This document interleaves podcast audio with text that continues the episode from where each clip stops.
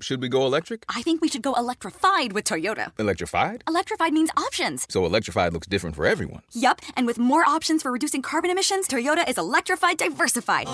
Learn more about our Beyond Zero vision for the future at toyota.com slash beyond zero. Audm presents Measles as Metaphor, written by Peter Beinart. In two essays, Illness as Metaphor in 1978 and AIDS and its Metaphors in 1988, the critic Susan Sontag observed that you can learn a lot about a society from the metaphors it uses to describe disease. She also suggested that disease itself can serve as a metaphor, a reflection of the society through which it travels. In other words, the way certain illnesses spread reveals something not just about a nation's physiological health, but also about its cultural and political health. For instance, AIDS would not have ravaged America as fully as it did without institutionalized homophobia, which inclined many Americans to see the disease as retribution for gay sex. Now, another virus is offering insights into the country's psychic and civic condition. Two decades ago, measles was declared eliminated in the U.S. Yet in the first five months of this year, the Centers for Disease Control and Prevention recorded 1,000 cases, more than occurred from 2000 to 2010. The straightforward explanation for measles' return is that fewer Americans are receiving vaccines. Since the turn of the century, the share of American children under the age of two who go unvaccinated has quadrupled. But why are a growing number of American parents refusing vaccines, in the process welcoming back a disease that decades ago killed hundreds of people a year and hospitalized close to 50,000? One answer is that contemporary America suffers from a dangerous lack of historical memory. Most of the parents who are today skipping or delaying their children's combined measles, mumps, and rubella MMR vaccine don't remember life with measles, much less that it used to kill more children than drowning does today. Nor do they recall how other diseases stamped out by vaccines, most prominently smallpox and polio, took lives and disfigured bodies. Our amnesia about vaccines is part of a broader forgetting. Prior generations of Americans understood the danger of zero sum economic nationalism, for instance, because its results remained visible in their lifetimes. When Al Gore debated Ross Perot about NAFTA in 1993, he reminded the Texan businessman of the 1930 Smoot-Hawley Tariff Act, which raised tariffs on 20,000 foreign products, prompting other countries to retaliate, deepening the Great Depression, and helping to elect Adolf Hitler but fewer and fewer people remember the last global trade war. Similarly, as memories of Nazism fade across Europe and the United States, anti Semitism is rising. Technology may improve, science may advance, but the fading of lessons that once seemed obvious should give pause to those who believe history naturally bends toward progress. Declining vaccination rates not only reflect a great forgetting, they also reveal a population that suffers from overconfidence in its own amateur knowledge. In her book, Calling the Shots Why Parents Reject Vaccines, the University of Colorado at Denver's Jennifer Reich notes that starting in the 1970s, alternative health movements repositioned expertise as residing within the individual. This ethos has grown dramatically in the Internet age, so much so that in areas as diverse as medicine, mental health, law, education, business, and food, self help or do it yourself movements encourage individuals to reject expert advice or follow it selectively. Autodidacticism can be valuable, but it's one thing to Google a food to see whether it's healthy. It's quite another to dismiss decades of studies on the benefits of vaccines because you've watched a couple of YouTube videos. In an interview, Reich told me that some anti vaccine activists describe themselves as researchers, thus equating their scouring of the internet on behalf of their families with the work of scientists who publish in peer reviewed journals. In many ways, the post 1960s emphasis on autonomy and personal choice has been liberating, but it can threaten public health. Considered solely in terms of the benefits to one's own child, the case for vaccinating against measles may not be obvious. Yes, the vaccine poses little risk to healthy children, but measles isn't necessarily that dangerous to them either. The problem is that for others in society, such as children with a compromised immune system, measles may be deadly. By vaccinating their own children, and thus ensuring that they don't spread the disease, parents contribute to the herd immunity that protects the vulnerable. But this requires thinking more about the collective and less about one's own child. And this mentality is growing rarer in an era of what Reich calls individualist parenting, in which well off parents spend immense time and energy strategizing how to keep their children healthy, while often ignoring the larger, harder to solve questions around them. Historical amnesia and individualism have contributed to a third cultural condition, one that is more obvious, but also perhaps more central to measles' return, and at least as worrying for society overall diminished trust in government. For earlier generations of Americans, faith in mass vaccines derived in large part from the campaign to eradicate polio in the 1950s a time when the country's victory in World War II and the subsequent post war boom had boosted the public's belief in its leaders. This faith made it easy to convince Americans to accept the polio vaccine, and the vaccine's success in turn boosted confidence in the officials who protected public health. So popular was the vaccine's inventor, Jonas Salk, that in 1955 officials in New York offered to throw him a ticker tape parade. In the 1960s, the Johnson administration made mass inoculation one component of the ambitious assault on poverty, ignorance, and disease known as the Great Society. In 1964, a year in which 77% of Americans told pollsters they trusted government to do the right thing most or all of the time, the Surgeon General established a committee to determine how states should administer vaccines. There was little public resistance. By 1968, half the states required children to be vaccinated to attend school, and the rest soon followed. As Reich details, today's skepticism of vaccines has its roots in the alternative medicine and self help movements of the 1970s, which encouraged people to question established medical authority.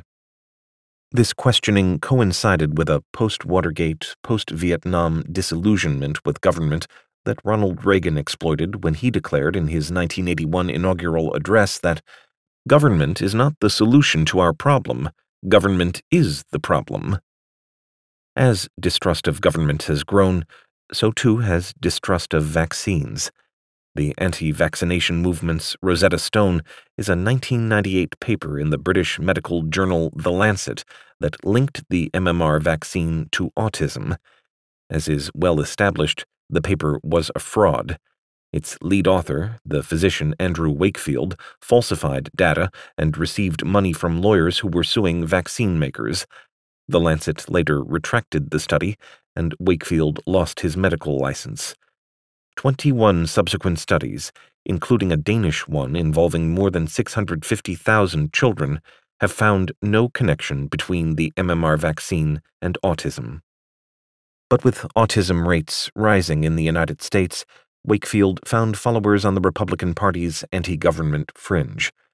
In 2002, Representative Dan Burton who in the 1990s had repeatedly implied that the Clintons were involved in the death of Deputy White House counsel Vince Foster, invited the disgraced doctor to testify before his committee.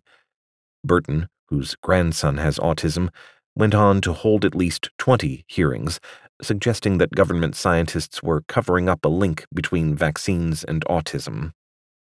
Burton was a harbinger. After a Republican presidential debate in 2011, one of the candidates, Michele Bachmann, claimed that the HPV vaccine, which protects against cervical cancer, causes mental retardation.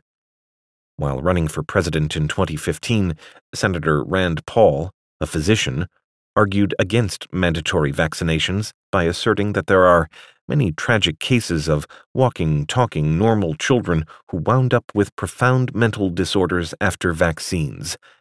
And from 2012 to 2014, while Donald Trump was claiming that President Barack Obama hadn't been born in the United States, he also tweeted more than 30 times about the supposed dangers of vaccines. Yet it's not only conservatives who translate their suspicion of government into suspicion of vaccines. Many liberals distrust the large drug companies that both produce vaccines and help fund the Food and Drug Administration, which is supposed to regulate them. The former Green Party presidential candidate Jill Stein has suggested that widespread distrust of what she describes as the medical industrial complex is understandable because regulatory agencies are routinely packed with corporate lobbyists and CEOs. The environmental activist Robert F. Kennedy Jr. claims that thimerosal, a preservative formerly used in some vaccines, harms children. Bright blue counties in Northern California, Washington State, and Oregon have some of the lowest vaccination rates in the country. Although polls suggest that conservatives are slightly less accepting of vaccines than liberals are, a 2014 study found that distrust of government was correlated with distrust of vaccines among both Republicans and Democrats. Indeed, the best predictor of someone's view of vaccines is not their political ideology, but their trust in government and their openness to conspiracy theories. It's not surprising, therefore, that a plunge in the percentage of Americans who trust Washington to do the right thing most or all of the time, which hovered around 40% at the turn of the century and since the 2008 financial crisis has regularly dipped below 20%, has coincided with a decline in vaccination rates. In 2001, 0.3% of American toddlers had received no vaccinations. By 2017, that figure had jumped more than fourfold. Studies also show a marked uptick in families requesting philosophical exemptions from vaccines, which are permitted in 16 states. This surge reflects the ease with which conspiracy theories can spread, and not only via social media. Anti vaccination activists have enjoyed particular success in communities whose cultural isolation makes them easy prey for misinformation. In 2010 and 2011, Wakefield, who now lives in the U.S., reportedly visited the Somali community in Minnesota three times, and his supporters distributed pamphlets at community events. As of 2014, the local childhood MMR vaccination rate, which had been 92% in 2004, had fallen to 42%. By 2017, children of Somali descent accounted for a majority of America's measles cases. The epicenter of this year's outbreak has been the ultra Orthodox Jewish communities in and around New York City. Here, too, anti vaccine activists have run laps around government and media gatekeepers who have struggled to keep pace with anti vaccination misinformation. In May, Wakefield addressed an anti vaccination rally in New York's heavily ultra Orthodox Rockland County, and anti vaccination messages produced by a supporter have been featured on an influential ultra Orthodox parenting hotline.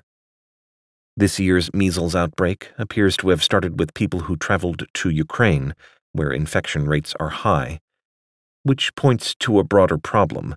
Unvaccinated Americans face a growing risk of infection because vaccination rates are declining in Europe, too, for largely the same reasons. Many of Europe's political insurgents, including the German Green Party on the left and Marine Le Pen's National Rally in France and Italy's Northern League on the right, oppose mandatory vaccinations. And a 2019 study of Western European voting patterns in the European Journal of Public Health found a highly significant positive association between the percentage of people in a country who voted for populist parties and the percentage who believe that vaccines are not important. Of course, some skepticism toward official information, including information from the intermeshed corporate, scientific, and governmental establishments that regulate public health, is worthwhile. Neither the drug companies that produce vaccines nor the public health officials who regulate them are infallible. Even during the campaign against polio, one of America's great public health triumphs, a laboratory in California manufactured defective batches of the vaccine, which ended up paralyzing 164 people and killing 10. And some Americans have legitimate concerns about the influence that drug companies wield today over the regulators who are tasked with keeping their vaccines safe. But there's a crucial difference between wanting to insulate America's regulators from corporate influence and believing that the CDC, the FDA, the National Academy of Medicine, and the American Academy of Pediatrics are perpetrating a massive conspiracy to maim children. Given America's crises of memory, expertise, and institutional trust, one might despairingly conclude that, just as America will never restore its now battered political norms, it will never restore the norm of near universal vaccination that existed in the late 20th century. But there's nothing inevitable about this trend. If vaccination rates can fall, they can also rise. The key is determined, deliberate action to turn the tide. Since conspiracy theorists thrive when government is corrupt and opaque, Americans can rebuild faith in vaccines by making their approval process more independent and transparent. Congress should provide the FDA with enough funding to review vaccines and other drugs in a timely manner without taking Big Pharma's money and it should prevent former bureaucrats from going to work for the drug companies they used to regulate. Stopping measles also requires empowering doctors. A 2011 Washington state law that required parents to talk with a doctor before getting a vaccine exemption reduced exemptions by 40%. And a 2012 study by researchers at Emory and Johns Hopkins found that parents who viewed their doctors as reliable sources of information were less likely to search for material about vaccines online. The problem, as Reich told me, is that pediatricians spend less time with patients than they did decades ago. Changing insurance companies' reimbursement practices to reward doctors for taking the time to reassure patients that vaccines are safe could push vaccination rates back up. The implications of all of this go far beyond one disease. Although measles may be the most vivid medical manifestation of America's political and cultural ailments, it won't be the last. If Americans won't take expert advice about something as scientifically proven as the benefits of vaccinating their children, what other life and death advice will they ignore? If you enjoyed this production, find the best long form articles read aloud in the Audm app, available now for iPhone.